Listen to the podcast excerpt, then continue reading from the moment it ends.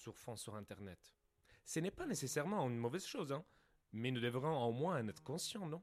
Oui, je pense qu'il y a deux choses, c'est que euh, le terme euh, continue encore un peu de pas être toujours très bien compris. Je prends pour exemple euh, ma compagne qui, elle, est UX researcheuse et à chaque fois, c'est compliqué pour elle d'expliquer son travail Mm. parce que ça a l'air à la fois très abstrait et en même temps associé à d'autres univers professionnels comme la psychologie qui sont pas euh, dont on n'imagine pas qu'ils peuvent avoir une place dans le dans le monde du numérique, on va dire. En tout cas, je sais pas si ça va être de plus en plus démocratisé en termes de compréhension, mais ça devrait l'être. Il va falloir et il faut que euh, on soit de plus en plus formé euh, tout à chacun à ces notions-là, au fait de comprendre comment sont fabriquées ces interfaces numériques, comment elles interagissent avec nous, comment notre usage euh, a justement forme et déforme la manière dont les professionnels aussi répondent à travers des interfaces numériques parce que euh, bah, ça va pas s'arrêter comme ça et il va falloir qu'on puisse être effectivement en mesure d'appréhender correctement tous les outils numériques qui seront à notre disposition demain. Moi, je trouve que euh, ce serait hyper intéressant qu'à l'école, dès le collège, euh, on puisse avoir effectivement un enseignement aux pratiques numériques, par exemple. Mhm. Euh, ça serait hyper formateur et hyper éclairant, je pense, sur plein plein de choses, surtout aujourd'hui quand on voit que, même si on n'est plus tout à fait dans le sujet, mais je, je trouve que c'est quand même un peu une conséquence de ça, euh, le harcèlement en ligne euh, et, euh, et les pratiques toxiques se font de plus en plus jour au sein des communautés et au sein des gens qui sont très très actifs sur justement les réseaux sociaux ou les plateformes de vidéos en direct. Donc oui, je pense qu'il faut que ça soit en tout cas de plus en plus euh, compréhensible. C'est aussi à tout à chacun de d'essayer de, je pense, s'intéresser au sujet. C'est un petit peu comme euh, quand euh, on va faire réparer sa voiture. Si on n'y connaît rien, bon, il, il est probable que si on est face à quelqu'un qui soit potentiellement pas toujours très honnête, on nous rajoute un peu quelques trucs à la facture. Alors que si on a quelques peut-être notions de mécanique, on va réussir à avoir un dialogue avec le professionnel et à être un peu plus en compréhension des choses. Donc c'est aussi une question de euh, personnelle, mais en tout cas il faut, je pense effectivement. Personnellement, j'ai déjà participé à des ateliers d'hygiène numérique où des experts expliquent le fonctionnement d'Internet, la gestion des données personnelles, la sensibilisation à la fraude et même les logiciels libres. Mais j'avais jamais pensé qu'il était possible et autant important de faire de l'éducation sous les interfaces elles-mêmes. Il y a deux, euh, il y a deux volets qui sont hyper importants, je trouve, aujourd'hui par rapport à ça. C'est d'un côté tout ce que tu viens d'évoquer sur euh, la culturation euh, du grand public et des usagers au numérique aujourd'hui. Et de l'autre côté, sur les concepteurs, le fait de continuer et de plus en plus reconnaître le fait que le numérique s'adresse à tous et à toutes, y compris euh, au profil euh, en situation de handicap. Parce qu'aujourd'hui, l'accessibilité, même si elle est légiférée, est encore quelque chose qui est trop souvent ignoré par les concepteurs d'expérience. Et quand on parle d'expérience utilisateur, ben, en fait, euh, évidemment qu'il faut aussi penser aux personnes en situation de handicap. Et l'éco-conception qui devient aussi un enjeu majeur. On sait qu'un site mal conçu ou pas éco-conçu est très gourmand en ressources parfois pour des raisons euh, pas euh, pertinentes. Et demain, euh, si on veut continuer à avoir euh, du numérique euh, pertinent dans notre vie, euh, il va falloir qu'il soit éco-conçu parce que, parce que bah, en fait, sinon, il n'y aura plus de numérique, puisqu'on on sera je sais pas où, mais bon, ça sera pas notre préoccupation majeure, dirons-nous. Donc, euh, je pense qu'il y, a, ouais, il y a ces deux trucs-là qui sont assez importants à avoir en tête dans les années à venir, à mon avis. Un grand merci à Guillaume Geneste pour avoir répondu à nos questions.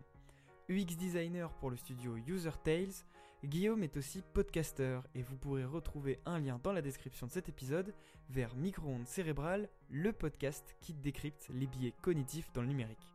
On vous rappelle que cet épisode ainsi que la précédente saison d'Azerty est disponible sur toutes les plateformes de podcast et si ça vous a plu ou pas, n'hésitez pas à nous laisser un avis. On vous dit à bientôt pour continuer à comprendre ensemble notre monde numérique. J'aime bien venir ici, parce que le Wi-Fi va super vite. Y a pas beaucoup d'endroits comme ça qui offrent une connexion fibre avec une vitesse gigabit. Peuple de Radio Campus Paris, la présidente vous parle. Message à caractère informationnel. La bonne humeur est contagieuse. Bisous radiophoniques.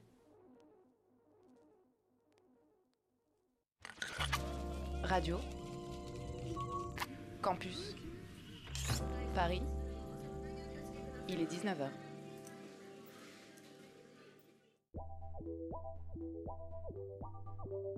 Planisphère. L'émission XP de Radio Campus Paris. Une émission, un sujet, des invités, de la musique, de la pop à la noise, en passant par l'électro, l'avant-garde et l'ambiante. Un jeudi par mois, de 22h à minuit, sur Radio Campus Paris.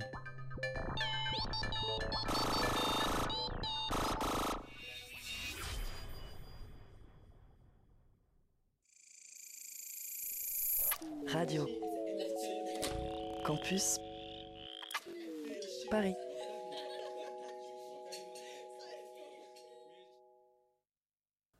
Il est 19h57, à 00 et 57 secondes plutôt, et vous êtes sur le 93.9 et vous écoutez l'estival de 19h. L'Estival de 19h, c'est l'émission qui t'accompagne durant tout l'été avec des interviews, des débats, des discussions improbables et plus encore. L'Estival de 19h, c'est maintenant sur Radio Campus Paris. Nous sommes le 6 juillet 2023 et vous vivez dans un monde où les experts sanitaires européens ont donné le feu vert pour la réautorisation du glyphosate. Maintenant que les 10 secondes de mauvaises nouvelles sont passées, vous écoutez l'Estival de 19h, l'émission Bonne Humeur de Radio Campus Paris. Et ce soir, nous parlerons avec le groupe Funk euh, Clay and Friends qui va nous parler de leur dernier album. En seconde partie d'émission, nous allons débattre sur notre vision du cinéma. Mais avant de lancer ce beau programme, on va écouter plutôt de Gênes.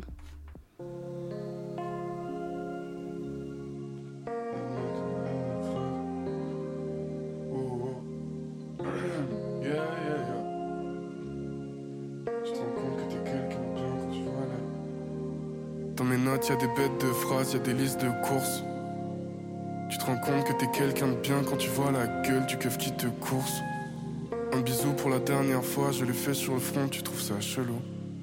Elle m'a dit jeune embrasse-moi sur la bouche, pas sur le front, pas sur les genoux. À la semaine prochaine, à l'année prochaine, bébé, à jamais. Je que t'es gain, Jenny Guy guerre, c'est du javanais. Malheureux, bientôt fin du monde, bientôt le grec à 10 balles. Mon bébé, elle mérite autre chose que des chiens de la casse, que le règne animal. Elle m'a nourri en ouvrant la bouche. J'ai fondu en larmes dans la douche. J'ai tout vu en touchant la souche. Et j'ai compris en bouffant la foudre. On est devenus des hommes en mangeant de la merde et en fumant du shit. Maintenant on est des. Ouais, des chanteurs ou des dessinateurs, des Taniguchi, des Kali-Uchis, des Winter Zuko, gros des Tezuka. Je sors un projet et je me sens comme Marshall. Je dans ta Marshall en mode qu'est-ce. Je suis un peu gros mais j'ai encore la dalle. J'ai un arbre dans la tête et voilà le fruit, voilà le fruit de mon imagination. Et il pousse dans le dur, court dans une terre sèche, court dans une serre sèche sans climatisation.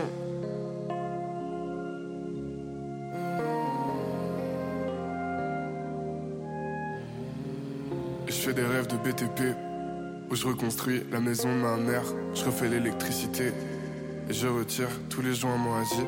Dis bonjour au chien du voisin, comme si un jour il allait répondre. Moi je m'effondre quand un mur s'effondre, pose le couplet, la fleur sur la tombe. Ouais, c'est la vraie, vraie, vraie vie. Et les chiens ne parlent pas, et les chiens ne parlent pas, et les chiens ne parlent pas. Ouais, c'est la vraie, vraie, vraie vie. Et les chiens ne parlent pas, malheureusement. Ouais, c'est la vraie, vraie, vraie vie. Et les chiens ne parlent pas. Et les chiens ne parlent pas. Et les chiens ne parlent pas. Ouais, c'est la vraie, vraie, vraie vie. Et les chiens ne parlent pas. Malheureusement, ma- malheureusement.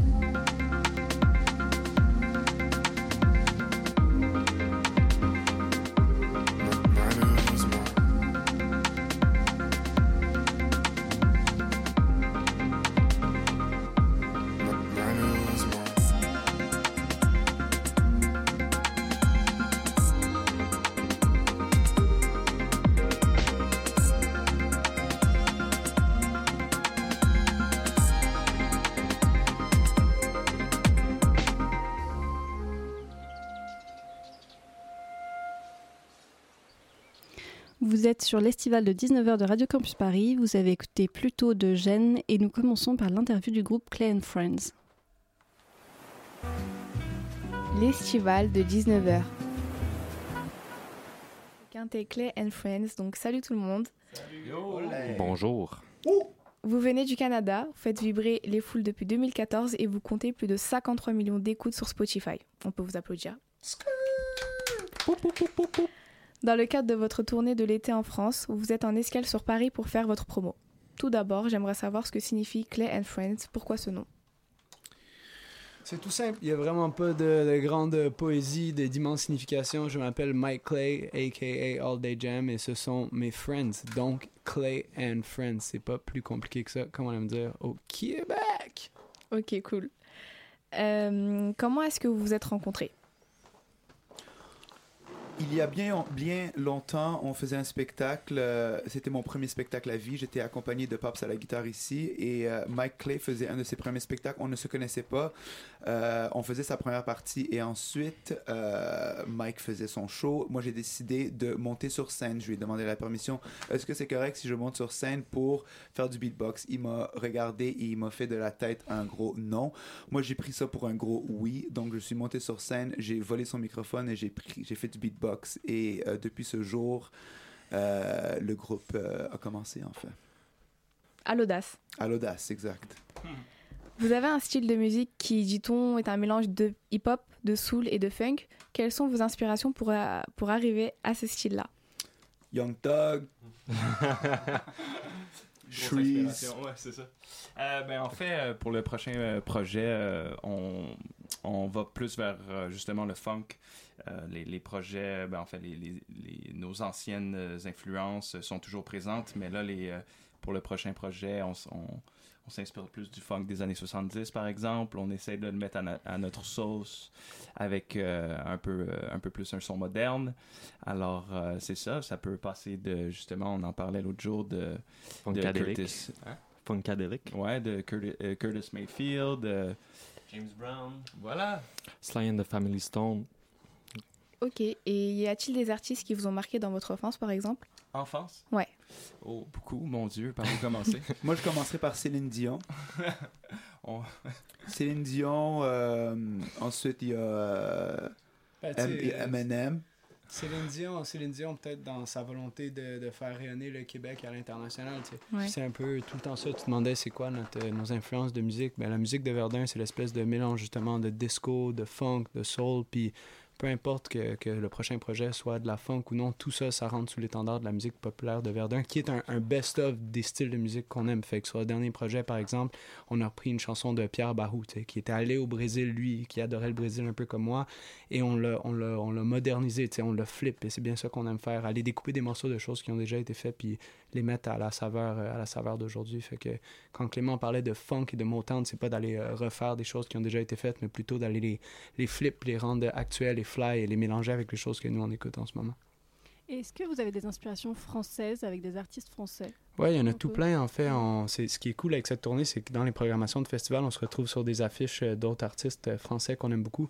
Notamment, on a croisé Opinard et Voyou euh, au Printemps de Bourges, qu'on est, euh, on est bien fans, eux aussi, qui ont une grande influ- influence euh, du Brésil, que clairement, comme vous commencez à voir, fait partie de notre ADN. Sinon, il y en a tout plein comme, euh, comme Luigi, par exemple, ou Nemir, ou... euh, il y, a, vraiment toutes sortes d'artistes français, européens en général, qui, sont super bons à aller, à piger dans plein d'influences musicales, un peu, comme, un peu comme nous on le fait. Alors, d'ailleurs, euh, on est un groupe qui adore collaborer. Sur le dernier projet, on a collaboré avec des, euh, ben, une icône québécoise, Louis-Jean Cormier, qui, a fait partie du groupe mythique euh, Carquois. Puis euh, on a une volonté justement sur le prochain projet, celui qui s'en vient, d'aller d'aller collaborer avec des artistes français. Fait que à suivre, trois petits points. On va écouter un de vos morceaux qui s'intitule Monetary et qui est en feat avec Naman, si je le prononce bien. Je vous propose que vous nous racontiez après comment s'est passée la conception du morceau.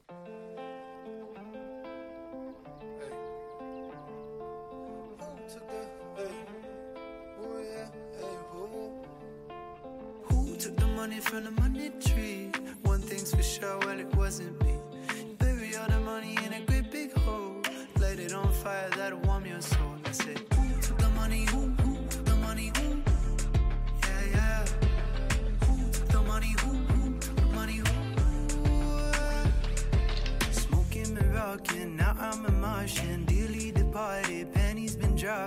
Flow a faucet, you could get lost in. Free Female like Morgan, shout out my grandma. Young, brown, and handsome, you know the mantra. Life ain't a mortgage, help me remember. Don't you forget when your pockets get filled. Words are forever like strawberry hills. Who took the money? money from the money tree. One thing's for sure, well, it wasn't me. Bury all the money in a great big hole. Light it on fire, that'll warm your soul. I said, song makes me wanna sell an apartment I don't have and leave in a van I can't afford, you know. Baby, pass it to the left, money travel shall let go. They my better run. One puff to the one, yes, I the worries I feel let go. Been spicy, me a spaceship. We must make a song, maybe the cash get around. I wanna try and skip the problems. Keep the peace bubbling. Me not let a dollar get me out of my base. Can the grow the loving I with chest? Whatever the distance, I know where love is grace. God on my side and I question always. Ooh, to the money from the money tree. One thing for sure, well, it wasn't me. Bury all the money in a great big hole. Light it on fire, I will warm your soul. Ooh, to the money, ooh, ooh, to the money. Ooh,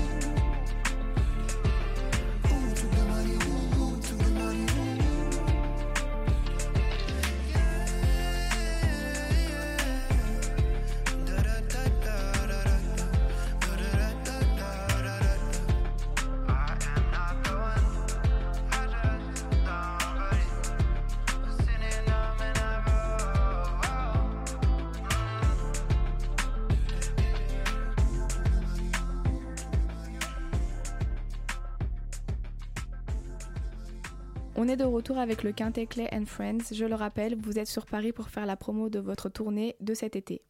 On vient d'écouter votre titre Money Tree, sorti il y a trois mois environ. Comment est-ce que ça vous est venu à l'esprit de faire ce morceau, de faire un feat avec Naman? Dites-nous tout. Dites-nous tout. Ben, Money Tree, en fait, euh, c'est venu de quelque chose de très année 2020. C'est, c'est- tout a commencé avec un slide de DM sur Instagram. Euh, Naman a beaucoup plus de followers que nous, beaucoup plus de clout, comme on aime bien dire. Puis euh, on a tout simplement envoyé un morceau dans les DM, puis on a fait Hey man, on adore ce que tu fais. Je suis un fan de lui depuis super longtemps. Il poste des sessions sur euh, YouTube où. Puis c'est complè- complètement fou, tu sais. Euh, puis dès qu'on a fait ce morceau-là, on a pensé à lui. Puis à notre grande surprise, euh, il nous a pas laissé sur euh, scene. euh, il nous a pas laissé sur vue sur Instagram. Puis à partir de là, ça a été suivi une, une amitié, une relation de fun musicale. Puis jusqu'à ce jour, c'est fou. Il nous a permis de faire ses premières parties dans ses zéniths lors de sa dernière tournée en Europe, qui était immense pour nous là, de, traverser l'océan puis de venir jouer devant 5-6 000 personnes à chaque soir. Fait que complètement fou. Puis au-delà de ça, il a accepté de se déguiser en, druide dans le, dans le vidéoclip. Puis ça, pour un artiste de sa renommée, il faut quand même qu'il nous aime pas mal pour, pour faire ça. Fait que, yeah, vive, vive les internets, vive Instagram, puis euh, vive, comme tu dis, euh, l'audace euh, d'essayer de voir qu'est-ce qui est possible. Ok. Dans le clip, on peut voir que vous voyagez dans différents milieux naturels. Où est-ce que vous êtes parti pour tourner ces scènes? Ah, un peu partout en Europe, en Espagne, en Pologne, en France. En Russie aussi. euh, on est pas allé en. Russie. Pourquoi tu dis Ouais, n'importe quoi? On été en Russie un peu. Pas en Russie. Ouais, on était en Russie. Tout le temps, celui qui dit n'importe quoi. Mais euh, sur la, beaucoup sur la côte ouest, on est allé chercher des paysages euh, océaniques, il y a des grandes montagnes de sable, puis euh, l'Europe en regorge, contrairement au Québec. Alors, euh, on s'est on s'est fait plaisir. Maintenant, je vais revenir sur votre parcours. Est-ce que vous avez quelques anecdotes de concerts ou de tournées euh, un peu insolites à nous raconter? Oh là là, ça c'est une très bonne question, ça. Ah, vraiment? Qui veut commencer? Oui. Hmm, Un long Je soupir. dirais que euh, nous étions un jour en train de faire un spectacle à Tadoussac, qui est un petit village euh, au nord du Québec. Puis dans le temps, on faisait beaucoup, on descendait dans la foule, puis on se mettait beaucoup avec les gens à faire euh, un freestyle qu'on appelle. Puis pendant qu'on faisait ce freestyle-là, ben, il y avait du monde qui nous tombait dessus littéralement parce qu'il faisait du crowd surf. Ah Puis lui, Mike, pendant qu'il faisait son improvisation, il disait Non, je ne peux pas te prendre, merci, bye. Ok, on continue. Et voilà. Euh, on recevait des bouteilles, on recevait beaucoup de choses sur la tête, mais on a continué. Ah ouais. L'adversité. L'adversité, on a vaincu. Veni Vici, voilà. Une autre anecdote peut-être? Ben, je pense qu'il faut venir voir le spectacle pour vraiment vivre l'expérience. Ouais. Adèle, des fois, il fait des backflips.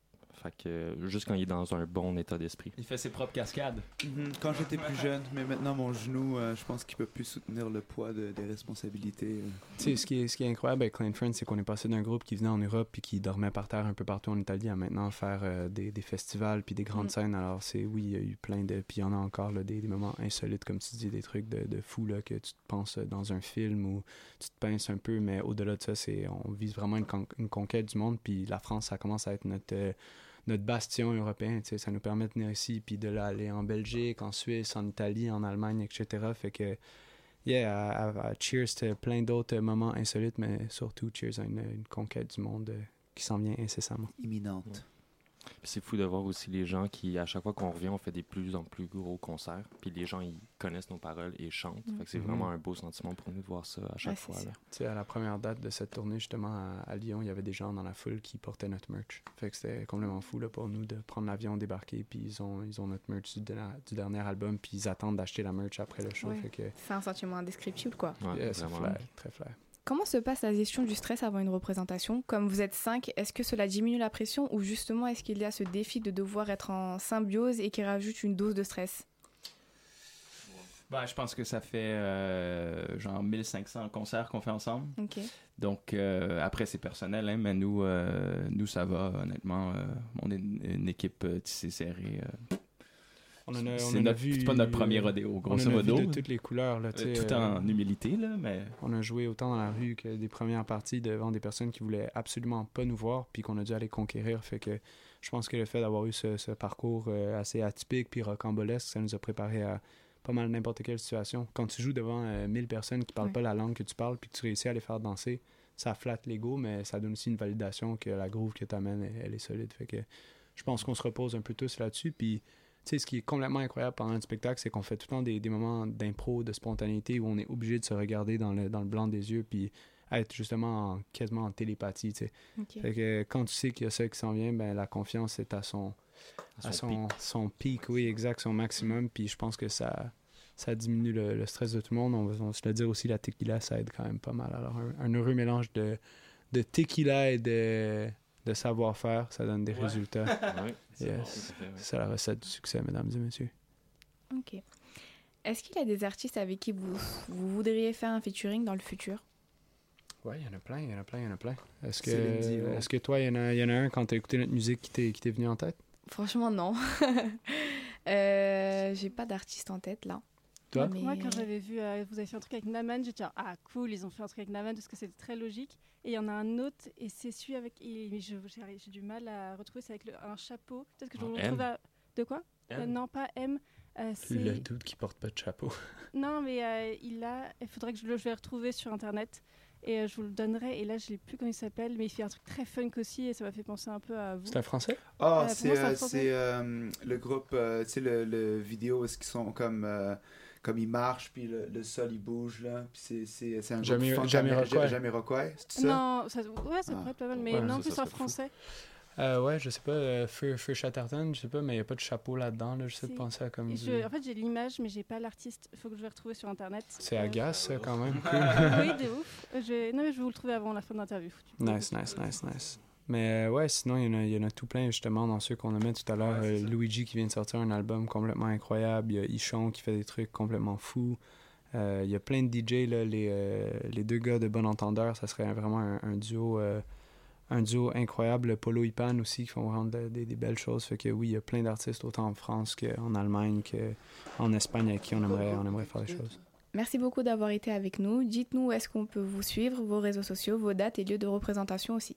Sur notre site internet, cleanfriends.ca. On est sur Instagram, Facebook, Twitter, euh, sur toutes les plateformes aussi, Spotify, Deezer, Deezer, TikTok. Deezer que vous dites ici. Oui. Voilà. Vous faites des TikTok? On fait des TikTok? Ben ouais. Il faut le faire. 10 heures et 10 heures. Ouais, si vous voulez nous voir tout nus, c'est sur TikTok, ça se passe. Fait que, vous savez quoi faire. Vous pouvez aussi joindre notre OnlyFans. Exactement. Eh ben, écoutez, merci beaucoup d'être venu. Je retrouverai quand même l'artiste, je vous le dirai en off. Et euh, à bientôt euh, sur euh, Radio Campus Paris.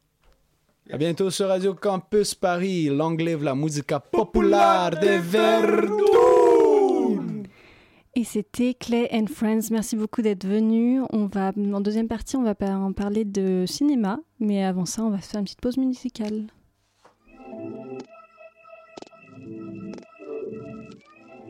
Hein. Hey, je peux pas perdre le nord, je suis dans le sud. Je frappe fort le ballon, on finit dans le but. Avec le gardien, ils font les parents. Y'a R alors enlevé vu qu'ils font pas un. Hey, je me lève le matin. Premier truc que j'entends, le bruit des sirènes. Après je mets de la funk brésilienne. Des milliers, on en veut des dizaines. Hey, Dans 10 piges, faut qu'on ait tout pris à tout prix. Viva à jeune crack, one, two, three. Que des balles, copies, je rappe comme dans The Blueprint.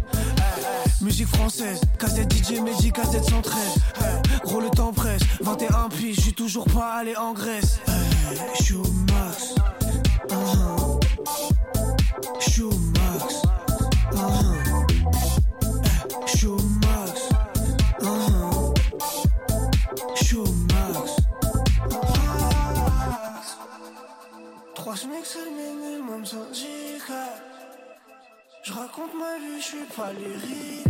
Ah, Ma gueule à chaque fois, je fais de la merde. J'en ai marre de faire de la merde. Mais je recommence, on sait jamais. Nymphoman, je vous baise. Je demande mon chemin, bonjour, c'est pas où le pèse. Malias prend de l'épaisseur, elle perd de la souplesse. Y'a juste assez pour vivre, mais pas pour flex ou quoi ou qu'est-ce. Trop frais, je ressors de la fournaise. Je peux niquer le game avec une voix cartoonesque. Hey, suis au max, sans plus grenades, Volvic fraîche. Donne la force aux petites sœurs, aux petits frères. Même si je bolosse ma petite sœur, mon petit frère. Et toi là-bas, fais-moi la passe. Après, remets-toi là-bas. Dire bonjour, c'est ça la base. Donc, serre-moi la pince et graisse-moi la patte. Ça dit quoi le S, c'est comment? En ce moment, c'est comme ci, comme ça. Je marche du 9-3 au 16ème, je comprends c'est quoi l'échelle sociale. Hey, ça dit quoi le S, c'est comment? Ça va comme si, mais c'est comme masse. Hey, je suis un gars trop intense, gros, même quand j'ai le seum, je suis au max. Hey, je suis au max. Uh-huh. Je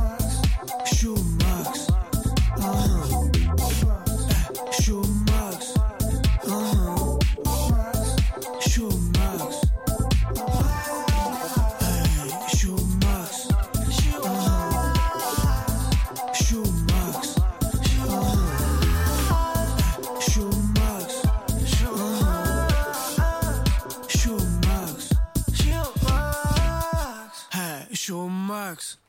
Comme il vient de dire, c'était le titre Au Max de HH Jeune Crack et vous écoutez Radio Campus Paris. C'est le moment du débat dans l'estival de 19h. Et dans cette deuxième partie, on va parler de cinéma. Pour ce débat, j'ai à côté de moi Alex, Tina, Gulcé, Simon et Chloé. On va commencer par une petite présentation avec un film que, qui, que vous aimez bien, ou en tout cas qui représente un cinéma que vous aimez bien. Pas forcément le meilleur. Je vois Simon qui me regarde avec des grands yeux en mode mais c'est quoi cette question? Je peux pas choisir entre 10 000 films. Mais il va falloir, choisir. On va commencer. Qui veut commencer? Euh, Tina? Ouais, alors euh, moi, un film que j'ai trop aimé, ça s'appelle Tu mérites un amour de Afia Herzi. Et c'est une histoire d'amour par un point de vue féminin qui m'a assez parlé. Et euh, une réalisation un peu avec les moyens du bord, mais que j'ai trouvé vraiment euh, réelle et tout. Et voilà, ça m'a parlé. Ok, trop bien. Je connaissais pas du tout. Euh, Gulcé, peut-être t'en as une? Euh, ouais, euh, bah, du coup, quand tu as posé, t'as posé la question, j'ai pensé à Diversion avec euh, Margot Robbie et euh, Will Smith. Je sais pas si. euh, Ah, j'ai vu la bande-annonce, mais je l'ai pas vue. euh. C'était sorti en 2015. Enfin, bah, du coup, ouais, j'ai pensé à ça parce que c'est. J'avais 15 ans quand c'était sorti. Et tu sais, à 15 ans, c'est les premières sorties ciné avec tes copines et tout. Et. euh, Et enfin, même le film, enfin, j'avais j'avais trop kiffé comment, comment ils escroquaient les gens. Euh, Il y avait des petites sensations en moi. Waouh euh, Ouais, J'avais la bouche ouverte et tout.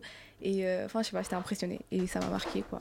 Trop bien, ok. Et Chloé, est-ce que t'en as un euh, Alors euh, oui, moi j'aurais envie de vous parler de Pays Cocaine de Pierre et Tex. Euh, je vais renfiler ma petite casquette d'historienne pendant quelques secondes. C'est un film de cinéma burlesque. Alors le cinéma burlesque, on parle pas de la danse olé olé.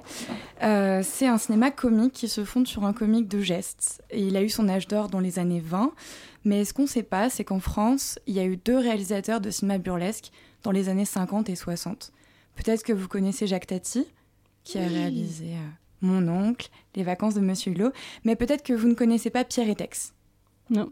C'est normal. Donc ce réalisateur n'était pas seulement réalisateur d'ailleurs, puisqu'il était aussi clown, poète, affichiste, magicien, maître verrier, peintre, il a fait énormément de choses, et peu connu aujourd'hui, à cause d'un scandale provoqué par l'un de ses derniers films, qui s'appelle donc Pays de cocagne, le film dont je vous parle. Ce film est intéressant parce que c'est le premier euh, film euh, qui est un documentaire burlesque, donc un documentaire comique. Ça se passe pendant le Tour de France, juste après mai 68. Il est là parce qu'il accompagne sa femme qui bosse pendant l'événement. Et là, il voit à quel point c'est comme si mai 68 n'avait pas existé. Il est écœuré parce qu'il voit euh, la consommation, la façon dont les gens se comportent, etc. Et donc il se dit c'est pas possible, il faut que je filme ça. Il va vers les gens, il va leur parler, il fait des interviews, grosso modo, il filme avec les moyens du bord, et il essaye de prendre le pouls de ce, qu'est de ce que sont les thèmes phares de cette année post-mai 68. C'est l'érotisme, la lune, puisqu'on a marché sur la lune tout récemment, euh, la modernité, on parle énormément de télévision, et l'érotisme, et l'argent, et l'érotisme, bref, ça revient beaucoup. Pourquoi ce documentaire est comique? Parce qu'en gros, il utilise le montage pour non pas détourner ce que disent les gens, mais jouer avec la voix des personnes et ce qu'on voit à l'image. Donc c'est un film que je conseille, qui est peu trouvable aujourd'hui et qui a complètement éradiqué la carrière de son auteur. Et pourquoi elle a éradiqué euh, Les critiques ont détesté ou c'est... Alors il y a une réaction très très violente euh, de la part des Français quand c'est sorti en salle. Son producteur lui avait dit C'est génial, je ne te lâcherai pas. Évidemment, au bout d'une semaine, le film n'était plus à l'affiche. On lui a dit Pierre et Tex, vous vous payez la tête des Français à travers ce film. Ok, il manquait un peu d'humour en France hein, après mai 68, quoi. Certainement. D'accord. Merci beaucoup. Il y a une histoire aussi, il a perdu, ses, euh, il a perdu les droits de ses films pendant des années aussi. Exactement. il Pour, les a euh, retrouvés en 2010 seulement. C'est ça, ouais. Et c'est, euh, et en fait, ces films étaient un, un des facteurs de sa non-notoriété, c'était aussi ça, quoi. Enfin, euh, pendant euh, 40 ans euh, plus, euh, on ne on pouvait pas voir ces films, quoi. Enfin, donc c'était un vrai euh, bouleversement, quoi. euh. C'était une censure complètement Ouais, euh, ouais, ouais.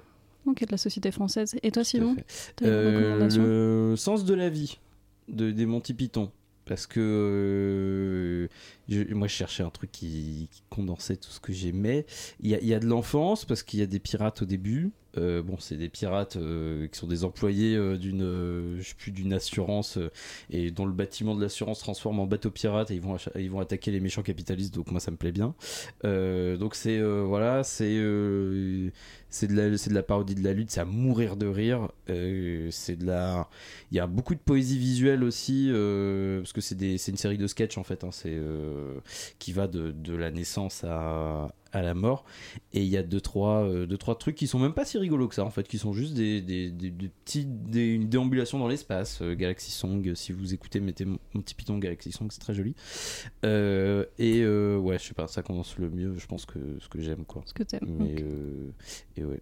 Et j'adore Cours du soir de Jacques Tati aussi pour rester sur euh, les euh, ce qui est un court métrage de- d'une demi-heure euh, qui est magnifique, qui a mourir de rire, qui est très très drôle. Pareil, c'est du sketch, c'est un, c'est Tati, donc euh, Monsieur Hulot, que, dont vous avez peut-être vu la silhouette en vrai sur des. euh, autant euh, Tati, peut-être que vous connaissez pas, mais vous connaissez certainement la silhouette de Monsieur Hulot, qui est son personnage, et il va donner un cours, un cours du soir, et en fait ça s'enchaîne, un cours pour devenir facteur, et en fait la salle de classe elle se transforme, il y a un truc un peu théâtral, circassien et tout, ça se transforme ensuite, ils vont voir à la fenêtre, ça devient un cours de tennis à la fenêtre, et puis ça devient un hippodrome juste après, enfin c'est et c'est que des petites trouvailles comme ça qui, qui racontent rien du tout, c'est juste beau et, et, et rigolo quoi. Et d'ailleurs, ça se termine sur. films. un- Non, mais tu peux, on a le droit. Ça se termine sur un cours de comment fumer sa cigarette. Ouais. Et il y a la première Très du bon, matin ça. qui est celle qui fait tousser. Exactement, c'est très très drôle. Ouais, ouais. Ok, vous pouvez répéter aussi, hein. la, la- le, le nom du, du film ou du, plutôt du court métrage que vous avez Cours parlé du soir. Cours du soir. Euh, on va passer à Alex, le dernier autour de cette table. Et oui, euh, moi en fait c'est simple, vous me mettez de, vous me mettez l'espace, l'univers, les étoiles. Et alors je sais que je vais faire euh, rager certaines personnes, mais Interstellar m'a marqué énormément. Euh, rien que déjà. Simon court, euh, sort de ce studio et court Oui. euh, vers euh, une salle de cinéma. Simon Non, non, mais je respecte.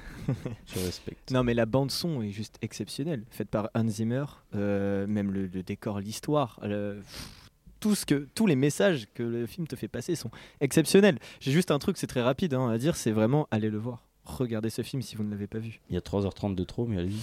Non, ah, c'est un peu long, c'est vrai, mais franchement, ça vaut le coup. Franchement, allez-y.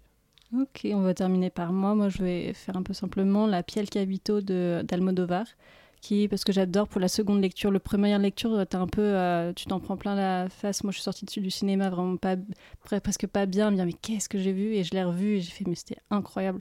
Et c'est pour ce truc de plus tu le revois, plus tu vois des nouvelles choses en fait. Et en plus, j'adore Almodovar. Après, bon, c'est une question un peu, un peu fan, euh, fan service. Mais euh, qu'est-ce que. euh, sinon, on va- en parlant de cinéma, on a parlé des choses que vous aimez bien.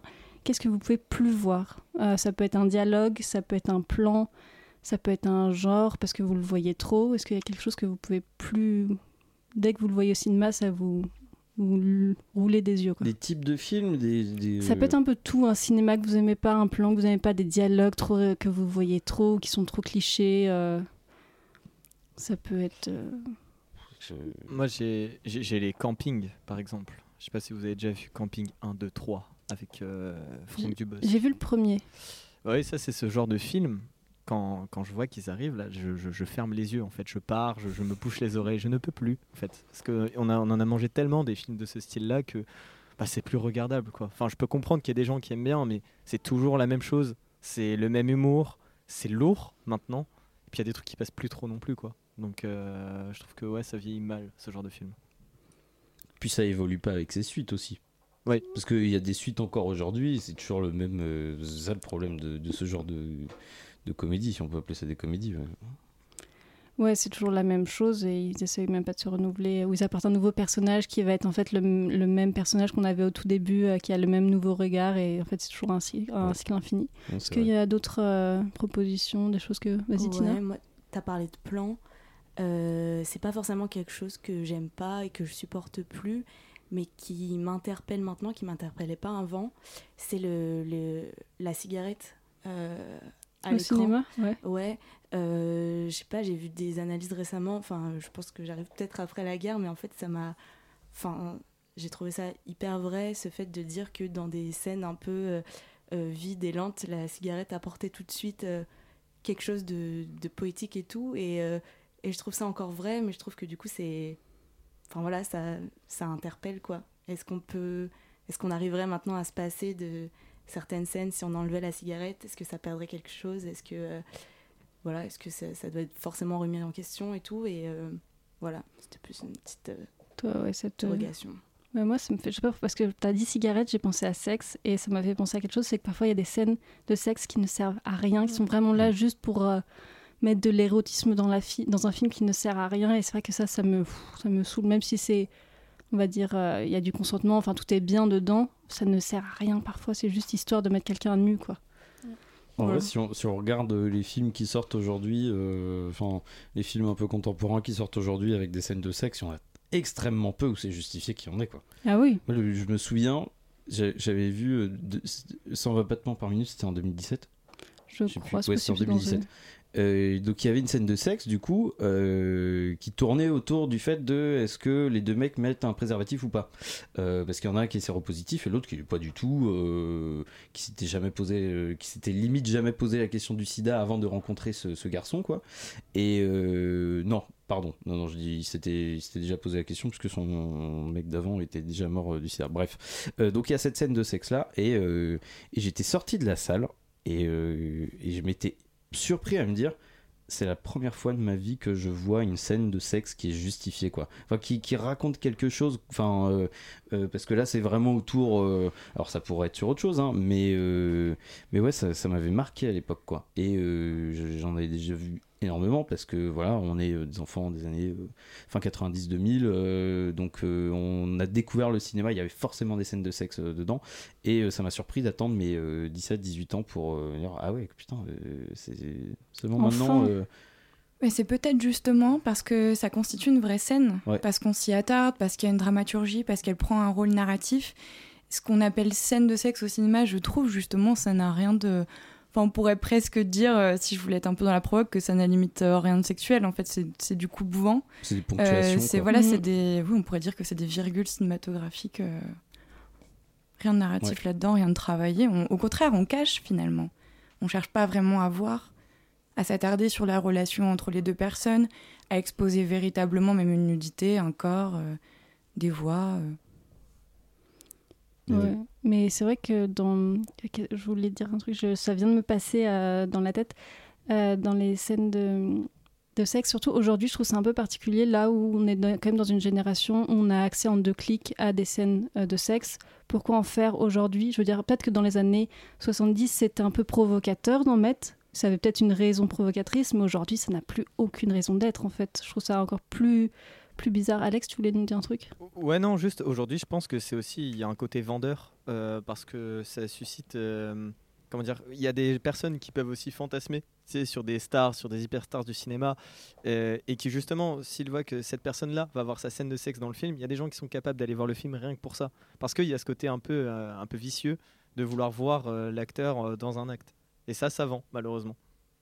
Ok, d'accord, intéressant. J'avais pas il y a- pensé il y à a ça. toute une économie autour en plus, enfin, euh, surtout des femmes, hein, on va pas se, on va pas, on va pas se mentir. Euh, Bon, du coup, je suis le seul, on est, euh, on est les seuls mecs. hein, bon, donc c'est pas forcément à moi de- d'en parler, mais, euh, mais oui, il y a toute une économie autour de ça, quoi. Enfin, euh, autour du regard masculin, autour de, de- La de- sexualisation. ouais, de la femme objet, et c'est assez effarant de se dire, 5 ans, bientôt 6 après MeToo où les premières années après MeToo, on se disait non, mais le temps que les films se produisent et que la prise de conscience se fasse, on va peut-être avoir. euh, euh, en fait, c'est peut-être que les films euh, avec un male gaze un peu moins euh, marqué, ouais, un peu moins présent, euh, vont arriver dans les années euh, 2020, euh, 2023, 2024. On n'y est toujours pas. hein, Enfin, Ouais, ça n'a pas changé il commence à y avoir quelques films, et je pense notamment à des films réalisés par des hommes, parce que, encore que, il y a énormément de femmes qui, s'imprègnent complètement de la culture du male gaze, donc c'est, enfin, la prise de conscience est hyper lente, et je trouve ça fou que que je me qu'on soit encore confronté à ce genre de, de, trucs quoi je me dis je m'étais dit dans quelques années le temps que les films post MeToo se fassent ça va ça va aller mieux mais en fait pas tant que ça quoi Oui, c'est vrai que ça n'a pas changé. On voit quelques petits dans les gros blockbusters euh, des représentations féminines qui sont un peu mieux, mais c'est tellement minime par rapport à ce que MeToo était que c'est un peu euh, décevant. Mais on va, se, on va faire une petite pause musicale euh, tout de suite.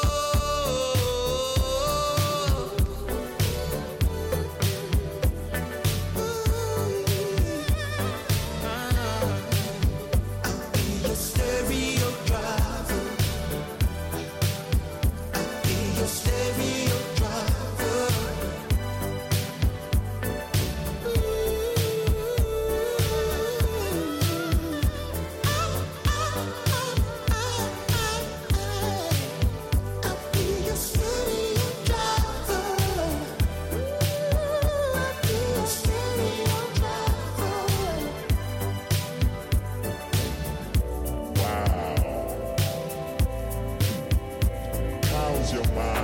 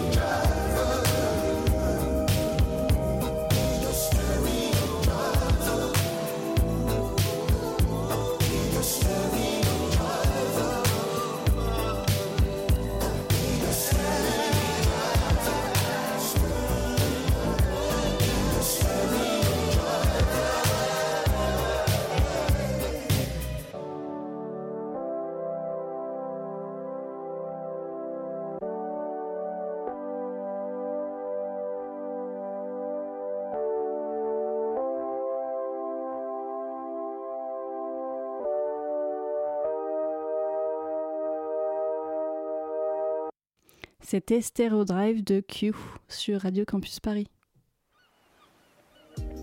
C'est le moment du débat dans l'estival de 19h. On s'est quitté de façon un peu abrupte, désolé. Euh, J'ai vu euh, le temps et je me suis dit non, il faut mettre la musique, c'est le bon moment. Et, euh, mais là, on va passer sur un autre facette du cinéma. Peut-être qu'on aime moins ou qu'on aime, c'est le débat pour ou contre sur les plateformes. Est-ce que vous avez un avis dessus? Hmm. Grande respiration, ça va aller, on se détend. C'est parti. Alors, bon, je sais pas, personnellement, Alex, euh, moi je suis pour. Euh, je trouve ça très pratique. Je trouve que, euh, allez, t'as du temps. Enfin, je sais pas, t'es chez toi, t'as un imprévu, t'en sais rien. Tu te retrouves chez toi.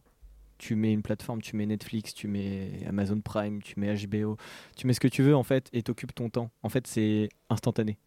Mais est-ce que tu regardes plus des films ou des séries? Ah moi les deux. Je regarde deux? pas mal de films moi aussi euh, sur euh, sur ces plateformes là.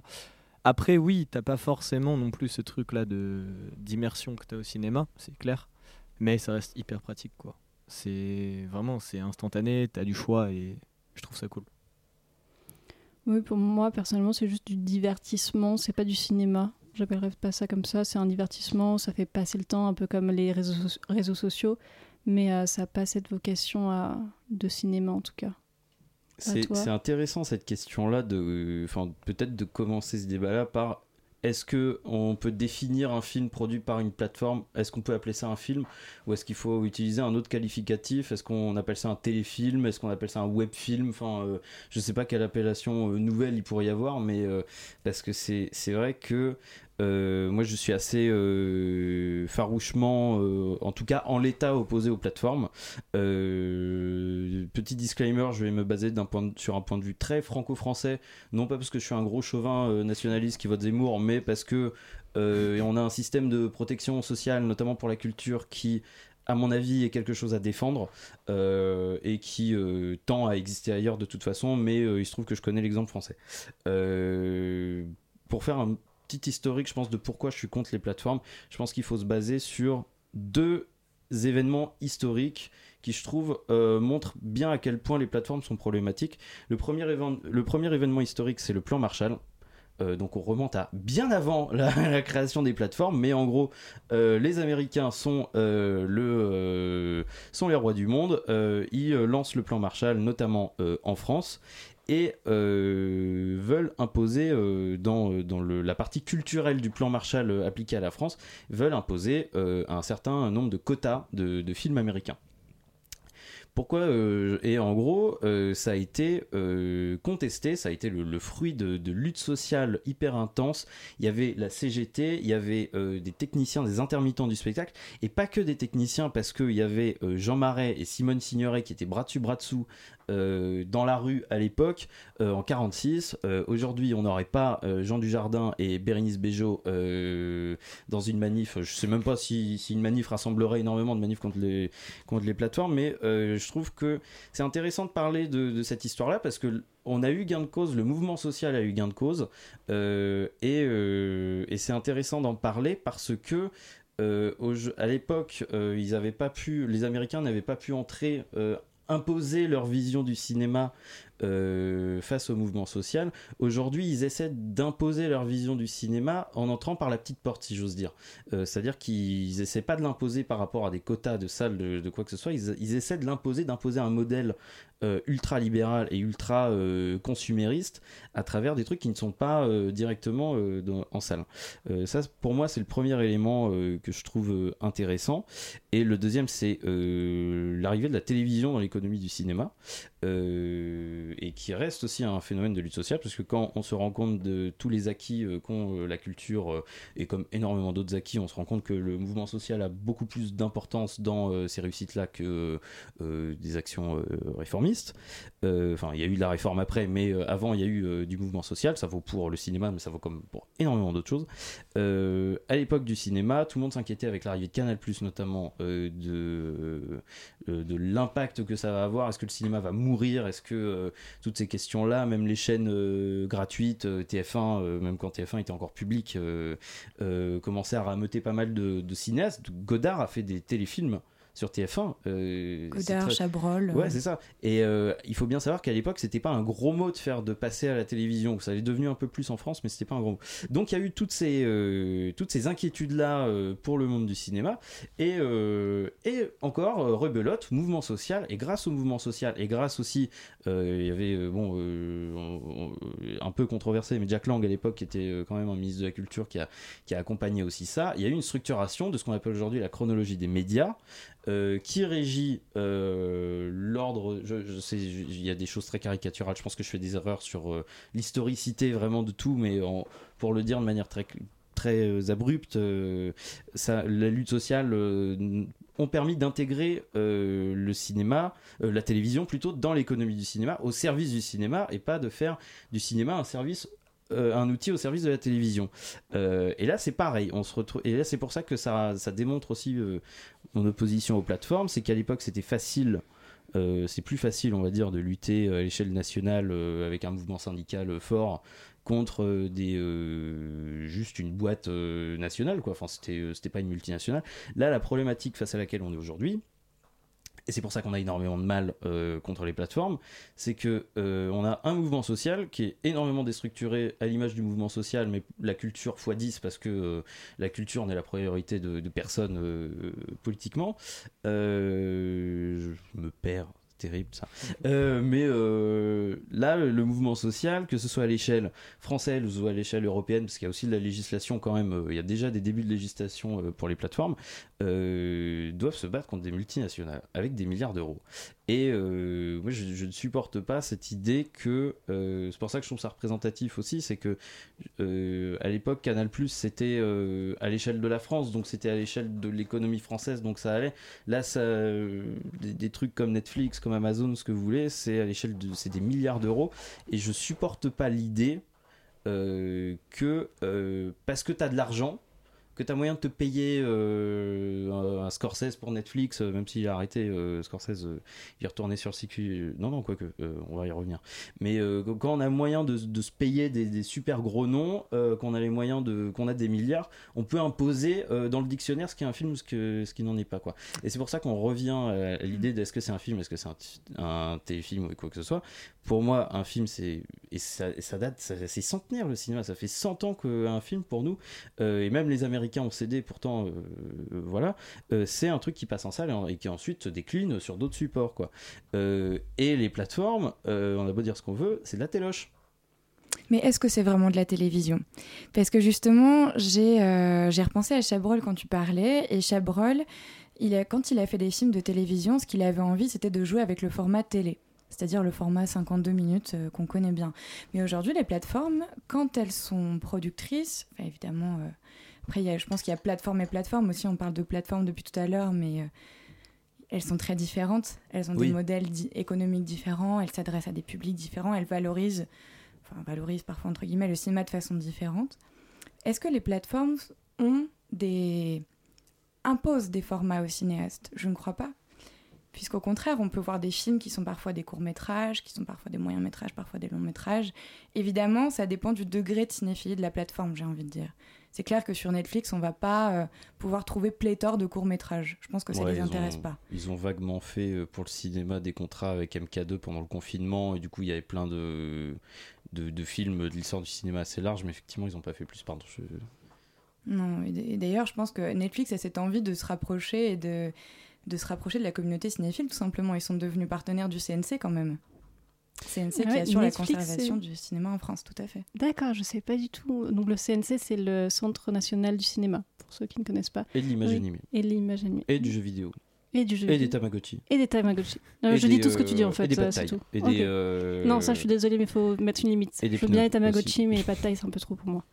Mais euh, oui, on- tu parlais de la chrono- chronologie des médias qui était super importante et qui permettait aux, euh, aux salles d'avoir les, bah, le les films en premier. Là, dès qu'avec toutes les plateformes, ça devient compliqué pour eux de, euh, par exemple, sur des Disney. Alors certes, c'est des gros films, ça va être des Marvel, des choses comme ça, mais ça leur permet aussi de se faire beaucoup d'entrées, de gagner beaucoup d'argent. Et là, Disney, eux, ont une, euh, un poids pour dire non, nous on va le mettre sur Disney Plus et vous aurez pas notre film. Et eux, c'est c'est un de leurs, euh, ça leur détruit un peu leur économie à eux. Et c'est un peu ça qui est, ils arrivent un peu aussi à détruire la chrono- chronologie des médias. Tout à fait. Le problème, c'est qu'on est face à l'arrivée d'un nouveau modèle économique qu'on n'a pas su gérer jusqu'à présent, euh, qui en plus... Alors, la raison pour laquelle je pourrais être contre les plateformes, ce serait justement qu'elles ont cette forme de prédation par rapport aux salles. Elles ont euh, des techniques extrêmement agressives et elles arrivent sur le marché de façon agressive. on ne peut pas non plus les en vouloir parce que, euh, bref, nous sommes dans une société capitaliste. Mais le premier défi pour arriver à gérer les plateformes, parce que je pense que pour le coup elles ont aussi des avantages, ce serait de les intégrer dans cette chronologie des médias, qui est un travail qui est en train d'être fait d'ailleurs.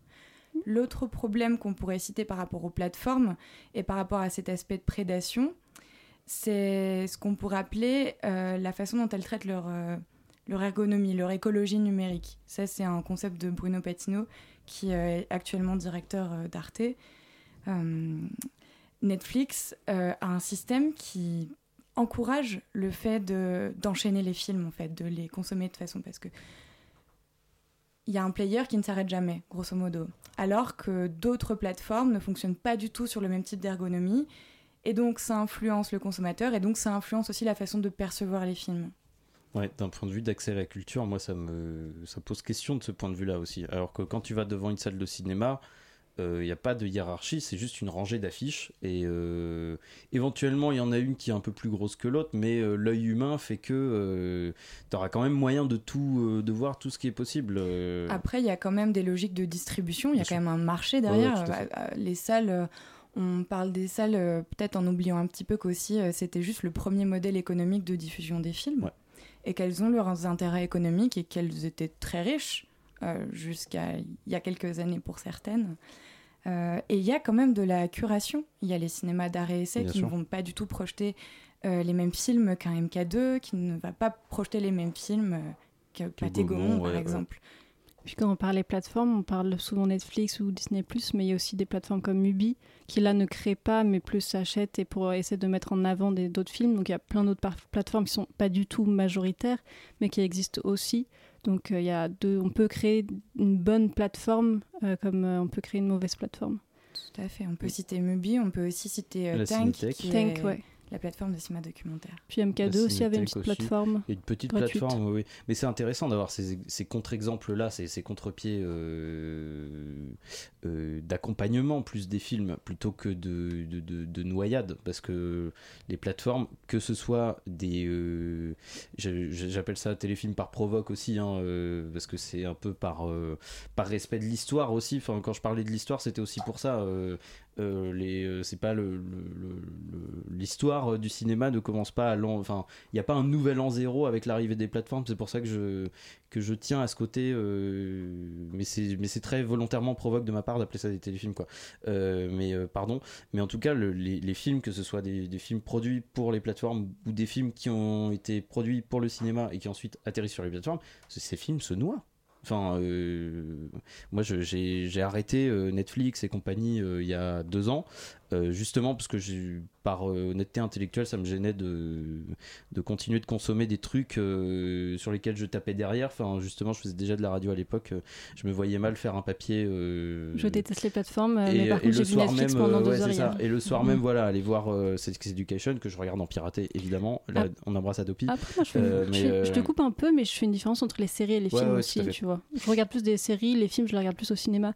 Et je vais juste, parce qu'on a bientôt terminé, est-ce que Tina, tu as aussi un avis sur euh, pour ou contre Ouais, non, c'était au début quand je crois je sais plus qui de vous a fait euh, le rapprochement entre certaines plateformes euh, et les réseaux sociaux enfin il y a certaines plateformes comme Netflix où maintenant quand tu parlais de la consommation de films et tout ça où on parle de binge-watcher, mais vraiment pour des films.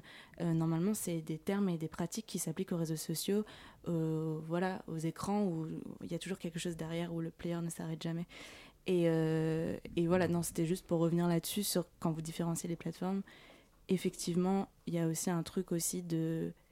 Voilà, c'est notre rapport au cinéma de ce côté-là. Il y a plus ce temps d'après pendant générique, on a le temps de penser à ce qu'on a vu et là c'est juste on ne pense pas, on, enchaîne, on consomme. Et d'ailleurs il y a eu vraiment des, enfin il y a des psychologues qui ont analysé ça comme il y a eu des, aussi une manière de noyer des, des débuts de dépression comme ça par euh, le binge watching de de films sur des plateformes quoi. Pour arrêter de penser en fait Ouais. Ok d'accord. Et justement d'ailleurs euh, j'ai eu vent, je ne sais pas si vous en avez entendu parler d'une pratique moi qui m'avait beaucoup surprise, c'est qu'il y a des personnes qui regardent les films en x2 ou x3. sur les Ah, plateformes. Ah oui, oui. Mm. On appelle ça des contenus maintenant, c'est terrible, mais euh, il y a juste, je sais pas si on a le temps. euh, Je vais juste terminer avec. Dulce pour qu'elle. Si est-ce que tu as un avis aussi sur euh, t'es plus pour ou contre les plateformes? T'as le droit d'être pour, hein, même si on est beaucoup à être contre. Ne t'inquiète pas. ouais. hein. Moi, bah, je suis pour les plateformes. Mhm. Enfin, euh, je trouve ça cool. Après, je voulais revenir sur ce que Simon a dit tout à l'heure.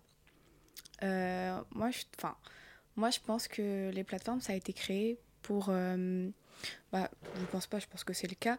Mais euh, pour, pour, pour que ce soit un terrain d'entente entre l'arrivée de la vidéo avec l'essor du numérique, qui a complètement bah, détruit les supports physiques comme le DVD. Et, euh, et du coup, la vidéo, euh, bah, ça a engendré les téléchargements euh, illégaux. Et bah, bah, ces, ces plateformes-là, elles, amènent l'équi- un équilibre entre ça. Où les personnes peuvent avoir encore, elles peuvent être rémunérées euh, là où euh, le téléchargement détruisait leur rémunération. Oui, c'est ça vrai que que tu veux dire un cadre légal. Parlant de, de rémunération, pardon, tu t'avais peut-être pas fini, mais. euh, Non, c'est bon. Mais en parlant de rémunération, moi, il y a un dernier truc euh, qui fait que m- mon opposition aux plateformes, elle l'est parce que pour en l'état, les règles, les législations autour des plateformes sont pas suffisantes à mon goût, notamment aussi pour les travailleuses euh, du cinéma, et je pense euh, particulièrement aux scénaristes, euh, parce que justement dans ces questions de chronologie des médias, alors il y a énormément de choses à refaire, même dans, le cadre du cinéma classique, on va dire, mais en fait, le... grâce au système avec la télévision, tout ça, en fait, il y a des. je, vais, vous lire un, court extrait d'une tribune de la Société des réalisateurs et réalisatrices de films à l'époque où il devait y avoir une nouvelle chronologie des médias et qui alertait justement sur la condition des, des auteuristes. La fabrication d'un film de cinéma nous réclame environ 4 années d'ouvrage. Néanmoins, l'écriture de scénario ne donne lieu à aucun salaire, seulement à une avance de droit, donc droit d'auteur. Les droits d'exploitation sont donc notre seule rémunération. Un préachat sur Canal Plus assure des droits d'auteur minimaux permettant de vivre pendant 18 mois aux conditions du SMIC. Un film qui passe pour la première fois sur France 2 ou France 3 donne lieu à des droits d'auteur permettant de vivre entre 10 et 13 mois au SMIC. Sur une plateforme de vidéo à la demande sur abonnement, il n'y a aucune assurance de montant, tout y est mouvant car la quantité d'œuvres proposées et le nombre de vues change sans cesse parce que en fait les, les droits d'auteur sont rémunérés au clic, c'est comme pour les plateformes musicales. Mais on estime par exemple qu'un préachat sur Netflix assurerait une part fixe minimum permettant de vivre entre 3 jours et 2 semaines au SMIC. Euh, et c'est moi c'est une des raisons pour lesquelles les plateformes me dérangent aujourd'hui c'est surtout sur leur modèle économique. Moi je pense que dans un monde où, euh, les plateformes seraient mieux régies euh, j'y retournerais certainement mais en l'état j'arrive euh, ce, modèle économique là me dérange profondément. Et euh, il y a un respect des autoristes aussi qu'il faut avoir euh, de cinéma. Et tant que les c'est pour ça qu'il faut respecter aussi le cinéma dans son ensemble avec la salle avec les plateformes et avec la télévision. Et les plateformes doivent s'adapter à ça mais, mais voilà il faut penser aussi euh, aux personnes qui font Ouais. derrière, qui créent. Et on rappelle que quand vous allez au cinéma, vous allez voir n'importe quoi. Il y aura toujours une petite partie qui va être versée au CNC Exactement. et qui va être être versée pour faire des films français. Exactement. Et on va se quitter là-dessus. Bah écoutez, merci beaucoup. On aurait pu en parler encore énormément. Non. Merci à vous pour le débat. C'était l'estival de 19h. C'est déjà fini, mais euh, merci à nos invités, à la fine équipe de l'estival. Merci à Gulcé pour l'interview avec Lane Friends. Merci à Alex pour la réalisation. Merci à Simon, Tina et Chloé pour le débat. Vous retrouverez l'estival ce jeudi à la même heure. Bonne soirée.